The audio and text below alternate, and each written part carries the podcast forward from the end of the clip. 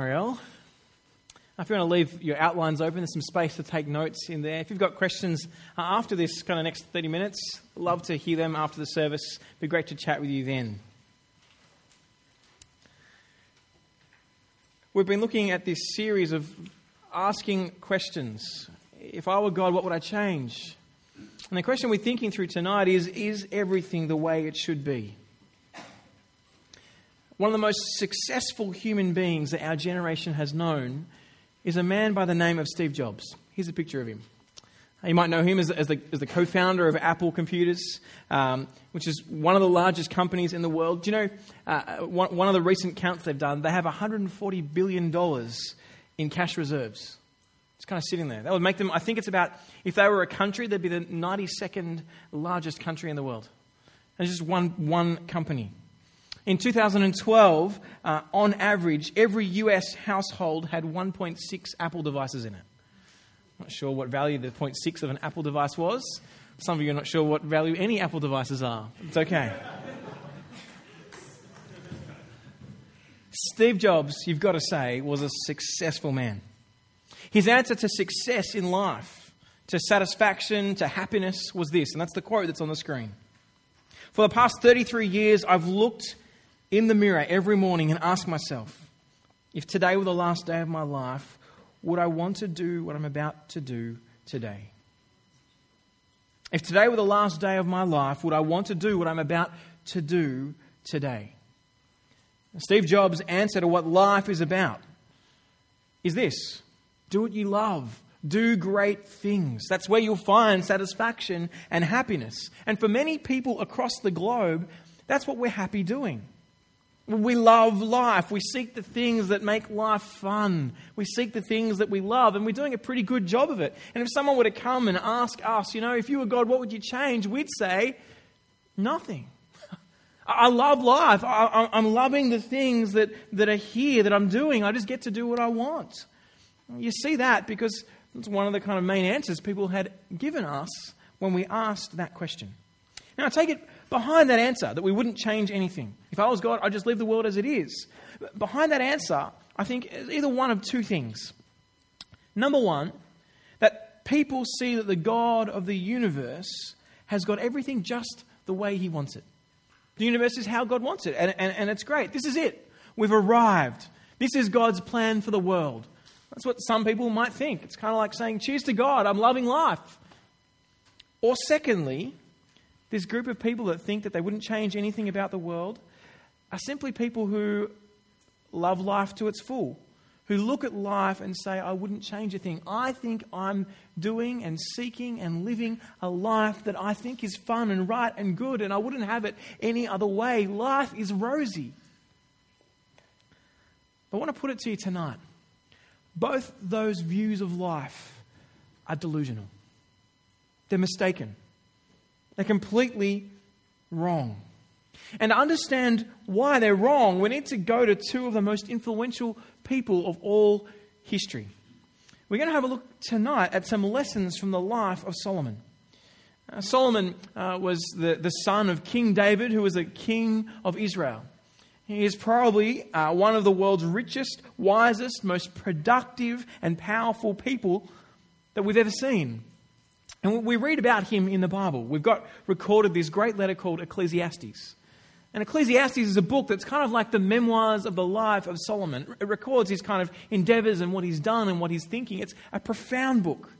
If you haven't read it, it's worth a read to, take, to see his take on life. And this man called Solomon, he pretty much had it all. he's kind of like the, the modern day mixture of what? Um, Bill Gates, Steve Jobs in one, uh, with Albert Einstein mixed with, I don't know, Brad Pitt. You know? I, don't, I don't know what the girl version of that is. You can tell me later. Right? But, but he's, kind of, he's got it all. And if anyone in this life had any reason to say, man, I wouldn't change a thing, it'd be him. Because he's got it all. He, he made it part of his life goal to work out how to live every day like it was his last.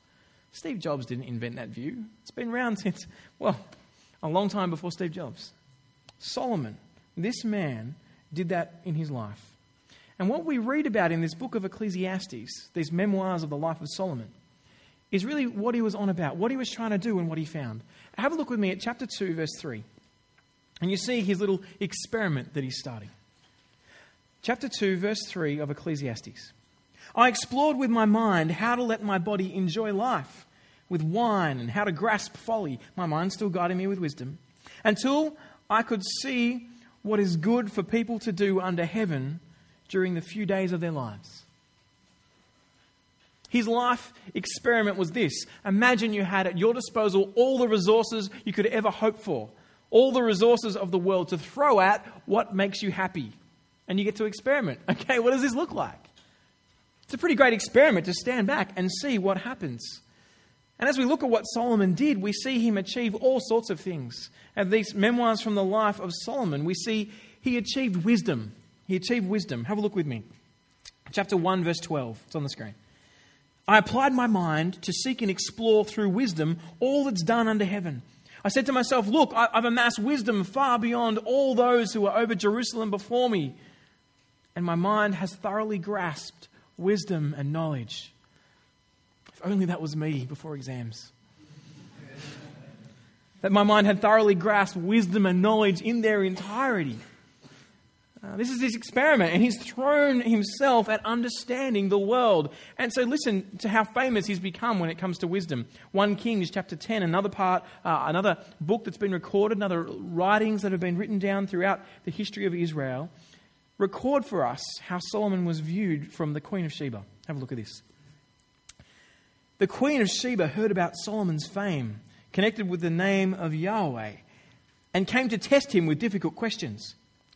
She came to Jerusalem with a very large entourage, with camels bearing spices, gold in great abundance, precious stones. She came to Solomon and spoke to him about everything that was on her mind. So Solomon answered all her questions. Nothing was too difficult for the king to explain to her.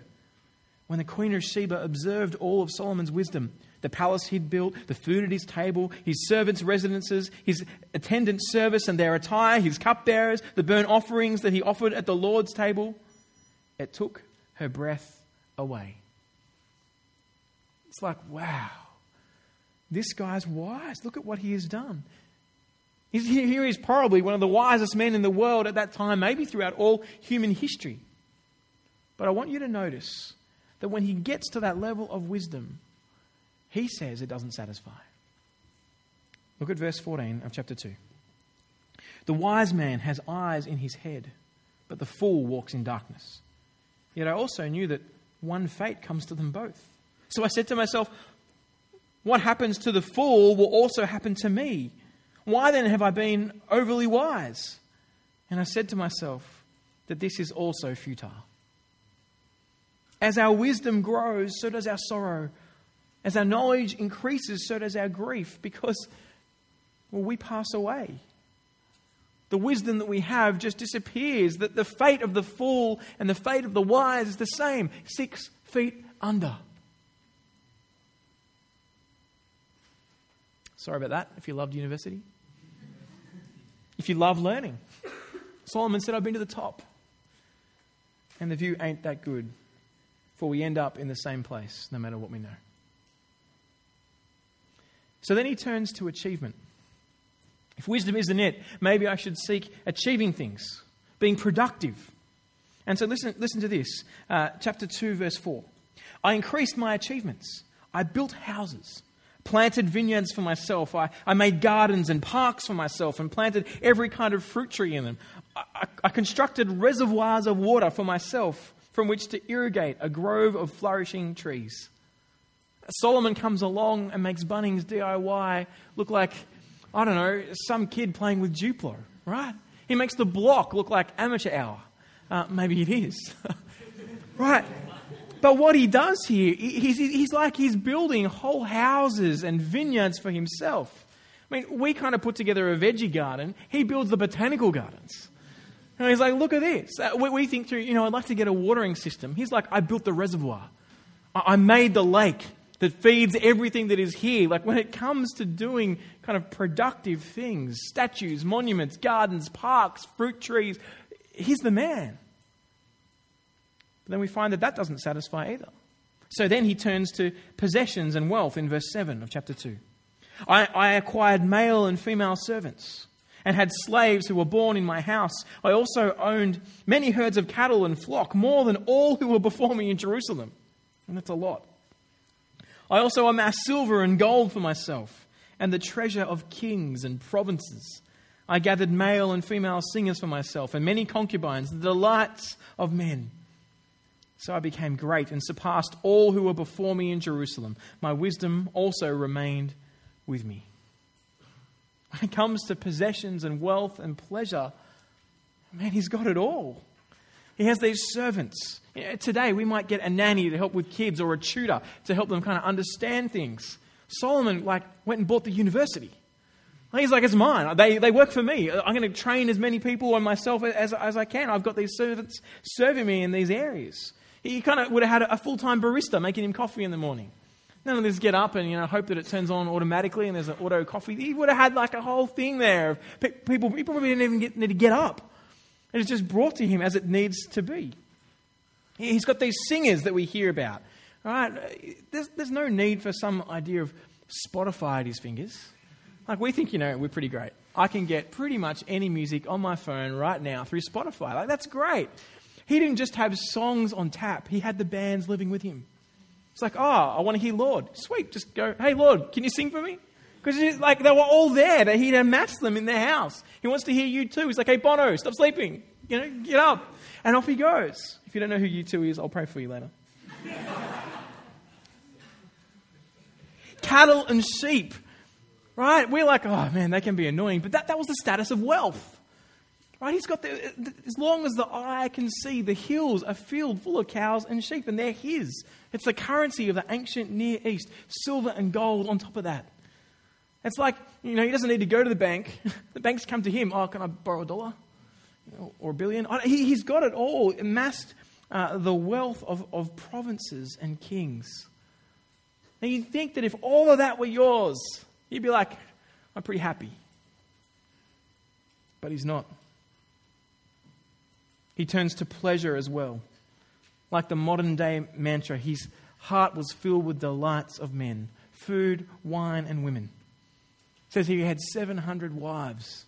700. And I can't even remember the name of my four kids sometimes. How's that going to work? 300 concubines. From a worldly perspective, he makes the, the Playboy mogul Hugh Hefner with his four supermodels hanging off him when he was still alive, he makes Hugh Hefner look pathetic. Even more pathetic than he already looks. Like, he's only got four. There's over a thousand women here. And they're all here. Like, he, anything you can imagine, he has. He has access to. He says in verse 10 All that my eyes desired, I did not deny them. I did not refuse myself any pleasure. I got up every day and I asked myself, Am I going to like what I'm doing today? And if I said no, I wouldn't do it. And if I said yes, I would do it. He always answered yes to whatever opportunity of pleasure was within his reach, and there was no pleasure that was out of his reach. So, what was his conclusion about life, about happiness? Solomon's conclusion. His conclusion is that pleasure, wealth, wisdom, status, relationship, and rest, though they are all available, were all futile. Look at verse 11. When I considered all I had accomplished and what I had labored to achieve, I found everything to be futile and a pursuit of the wind. There was nothing to be gained under the sun. Why is that? Why was there nothing to be gained under the sun? Why did he have such a dim and dark view of life when he was living it up from what we would think? Look at verse 16 on the screen again. For just like the fool, there is no lasting remembrance of the wise man, since in the days to come both will be forgotten. How is it that the wise man dies just like the fool? Therefore, I hated life, because the work that was done under the sun was distressing for me, for everything is futile and a pursuit of the wind. It's a profound piece of writing, this book of Ecclesiastes. It shows us so clearly what we miss we seek after these things. We run after pleasures and passions and, and, and, achievement and wisdom. And Solomon, who's reached the top, says, Guess what? We all end up in the same place, six feet under. The greatest thief in human history is not some wolf from Wall Street who's dodging with the money and causing financial crashes. It's not Al Capone or Frank Abagnale, you know, the guy from Catch Me If You Can, who kind of did all that. They're not the greatest thieves of human history. The greatest thief of human history is death itself. For death robs us of any lasting joy. It's the great equalizer in life. It comes to all, rich and poor, influential, inconsequential. It renders all our achievements useless, grounded, our joy stunted, our future, our life fleeting. Death, says the richest, wisest, most productive man the earth has ever seen, death renders our efforts in this world futile, meaningless. Aren't you glad you came to church tonight? Such happy, happy, happy news, right? But there is some happy things to look at. As we look at our nation, there, there are things that we can celebrate. Do you know of all the 158 OECD countries in the world, New Zealand is ranked the ninth in happiness? That's pretty great. Like nine out of 158 of those countries, we ranked ninth in happiness. We're a pretty happy country, despite the weather, right? I think that's an achievement. Um, the life expectancy of, at birth in New Zealand is 82 years. That's significantly long. Uh, 73% of people aged from 15 to 64 in New Zealand have a paid job. 73%. Uh, the percentage of the labour force that's been unemployed for a year or longer is only 0.8%. That's very small. 74% of adults aged 25 to 64 have completed upper secondary education. We're wise. We're a happy, wise, working nation. 90% of people believe that they know someone they could rely on if they came across a time of need. We're a nation that has people to, to turn to.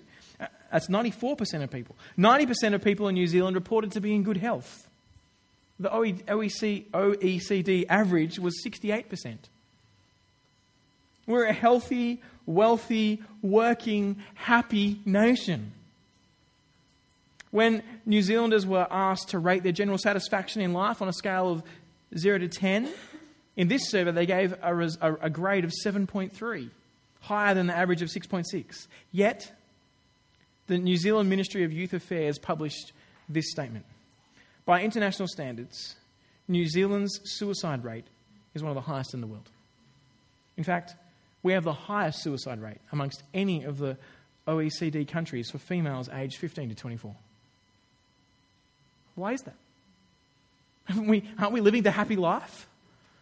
Aren't we having a great life expectancy and, and, and working well? And what is going on here? Why is there such a downer about life? Why are people ending their lives like this? I want to put it to you that it's perhaps because we have swallowed a view of the world, what I call the firecracker view of life that we're told from the world around us that what life is like is this you come into existence, you light your fuse, and then you do your best to produce the biggest bang you can on this earth. You make pretty lights for the world to see so that others around you might stand back and go, Ooh, look at them. And then you fizz out and get blown away. And that's it. That's life. That's what we're here for.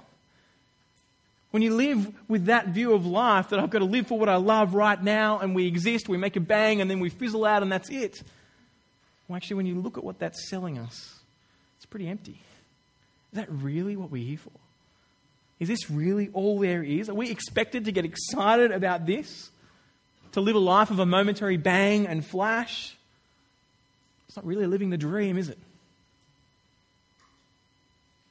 But if this life is all that there is, then those pursuits, those flashes, those things that we need to do in life, those moments of pleasure and experience, you realize if this is all there is, they need to be the very best they can be. You better have the best experiences of life because you only get one shot. So you better live it up. YOLO, right? That's true. But they don't give us happiness. Those things end up being necessary to make life worth living and they become a crushing weight on us. They become desperately important Because my whole life and purpose and meaning hangs on me getting that experience or thing or wisdom or succeeding or pleasure. And if I don't get them, if the world doesn't deliver, if something happens in my life that isn't along with this plan I've been sold from the world around me or from myself, then I'm shattered. What a waste. What's the point of living? Perhaps the lie that life is just fine how it is naively leads people to expect it will actually be fine, that everything will just work out until one day reality hits home. Friends, 100% of people die. 100%. But in the midst of Solomon's experiment, as he stands back and looks at life, he gets a glimpse of a far more profound life than his own. A life that isn't meaningless. He looks around at the world and starts to see how there is something that makes work and food and family and pleasure and joy far better than if we just seek after them on our own. There is something that gives them meaning and purpose. Have a read with me from verse 24 of chapter 2. There's nothing better for a man than to eat and drink and enjoy his work. I've seen that even this is from God's hand. Because who can eat and who can enjoy life apart from Him? Life, the things that we seek after, the pleasures that we long for, are all given from God. And to divorce the pleasures from the pleasure giver is to waste life because we, we do not maintain what He has offered. You might be here tonight and feel like the world is just how God wants it. But I want to say it's not. This is not all there is. We were not built to live and die. We were built to be in relationship with the God who gave good gifts, with the God who wrote this word in the Bible, with the God who made you. But that God, He wants the best happiness for us the best joy, the best pleasure, not the fleeting things that we seek after at the moment, not joy and pleasures that will stagnate and fade and corrupt, but an unshakable joy that will last forever, that will last beyond death. That's what Solomon is looking for. That's what he's pointing you and I forward to this night.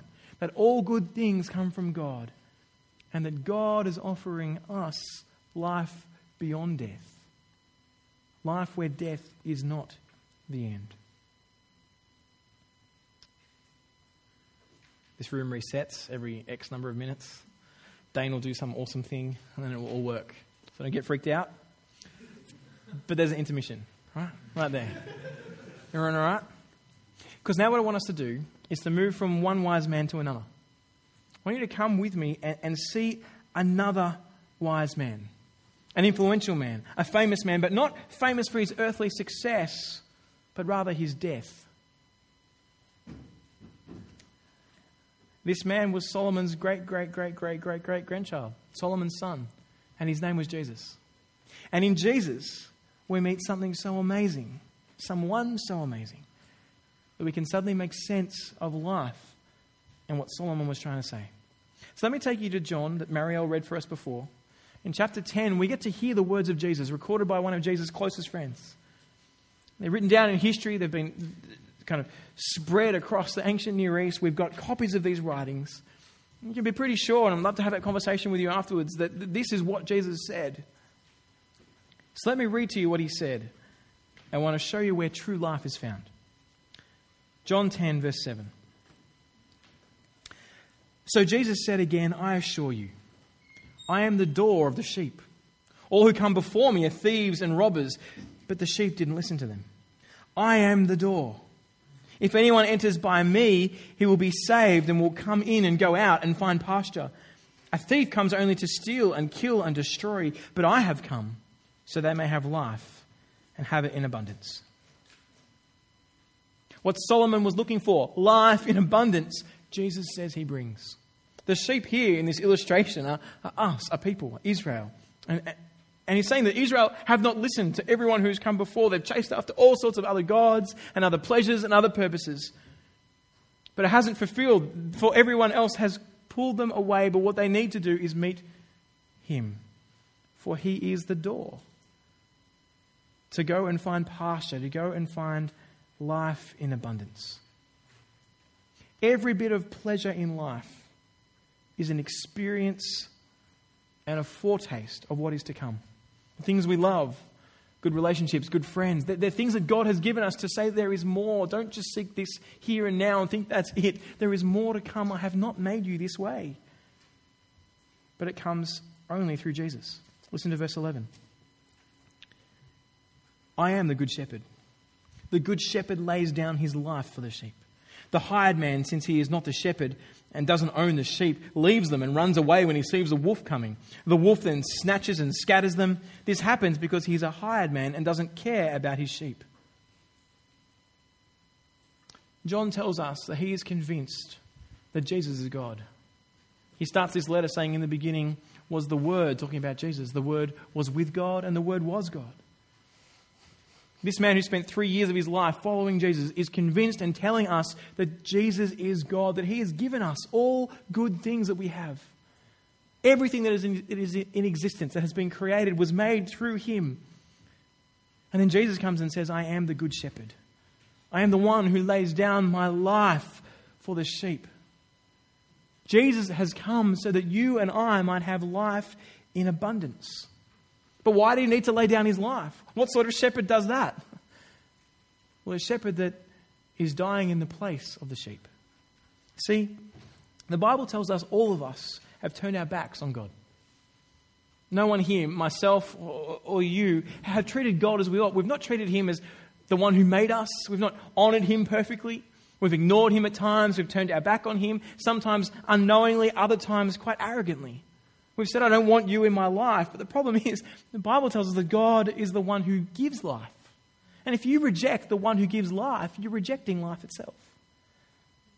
Imagine for a moment that um, uh, we'll treat God a little bit like a power company, if you allow me to do that. I don't know if you pay the power in a flat or the house that you're in, but there's an important relationship for the person who lives in a house and the power company. You need to listen to their letters. They send you letters throughout the year and they tell you how much you need to pay and you need to pay them. If you don't respond to their letters that they send you, they have every right to say, look, that's fine, but I'm going to cut off the benefit I bring. If you ignore the power company for long enough, then you'll ignore power. You will not get it. If you ignore the God who sustains life and who brings life and who gives life, then he'll come to a point where he'll say, okay, you don't want me or or the product I bring life, then death is what you deserve. You reject the life giving God, you're rejecting life. And so death reigned. Paul tells us in Romans that death has reigned since the time of Adam, since Adam and Eve rejected God. We're all like that. We put ourselves at the center. We live for ourselves. We think we call the shots rather than God. But Jesus is the good shepherd. He comes and recognizes what a mess we've got ourselves into and that we all deserve death. So he says, I will die in your place. I'll take the punishment you deserve. I'll pay the power bill for, for you rejecting the life giving God. I'll die in your place and I'll take what you deserve on me so that you can have life. If that's true, that's amazing. He has offered us life, not because of anything we've done, but because He loves us and He is the Good Shepherd and He willingly lays down his life for us sheep. The way to have that life is to come to him and say sorry for rejecting God. Sorry for not treating you the way that you deserve. It's to stop running after the things that we think will bring, bring pleasure and run after the one who gives pleasure. Stop chasing the things we think will give pleasure and come to the one who gives pleasure, Jesus, the one who's died in our place. The things of this world, I think they're a little bit like the Titanic. I don't know if you know the story of Titanic. Um, it's a fancy big ship that everyone was wowed by. Like, wow, look at this ship. It can cross through icebergs. It's amazing and strong. And everyone was like, whoa, imagine having a, a ticket on the, on, on the ship of the Titanic and it was fancy. They had all people kind of playing nice music and fancy food. You'd be like, whoa, I just want to be there, right? But sorry to spoil the ending, it didn't end too well. It sunk. It hit an iceberg and sunk.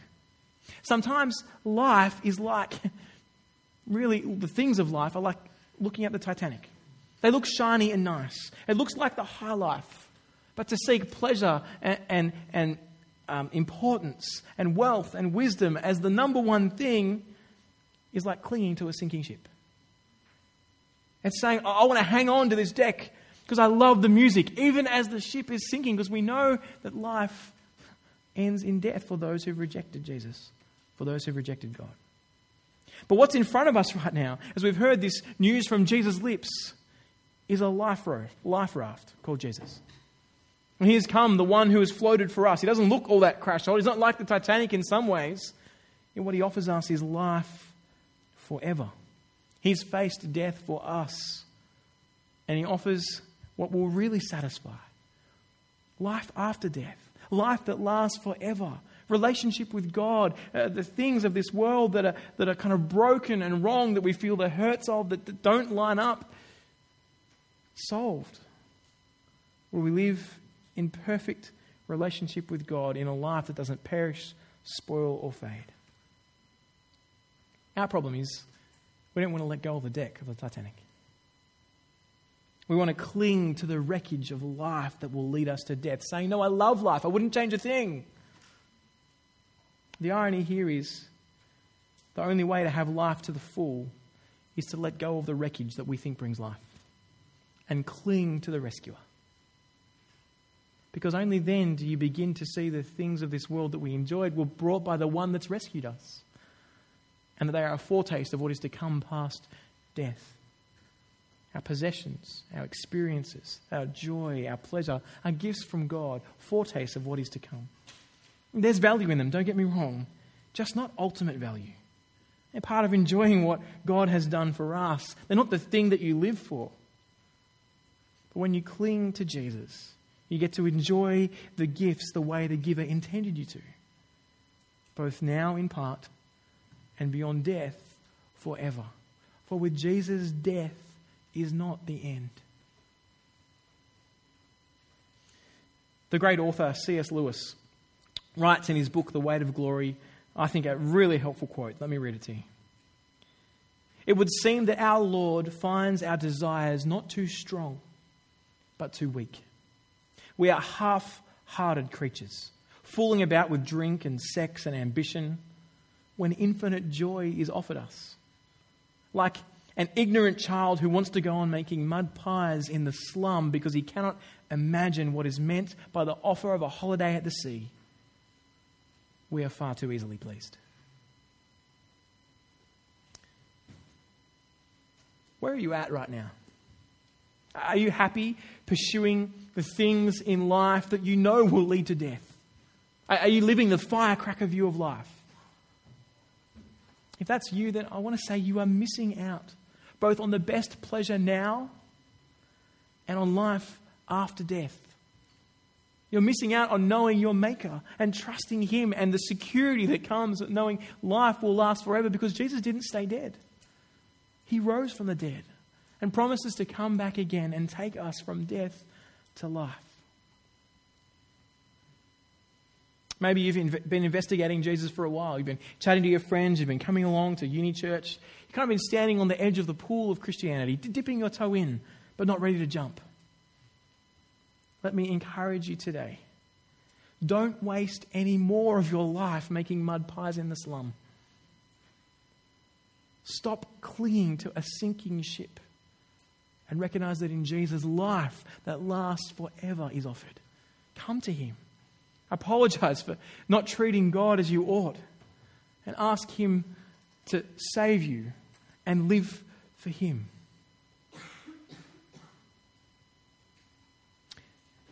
Maybe for you, you do trust in Jesus.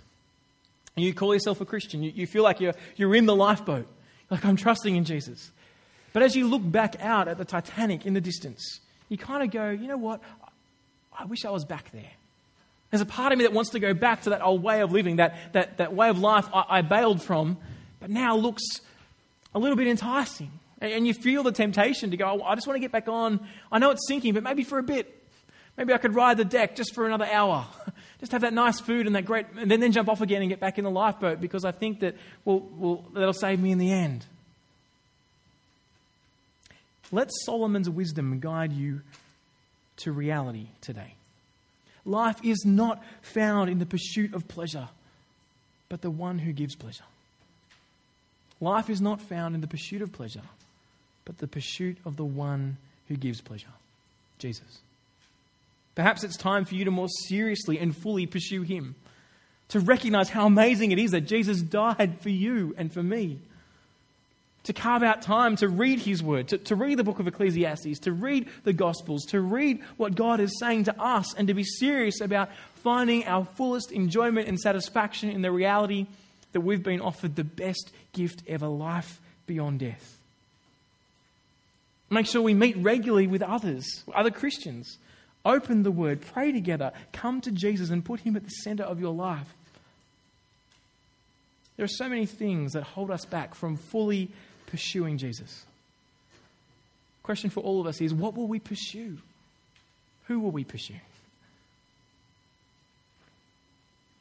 As we look back over these two men, two greats of history, Solomon and Jesus, we see this reality.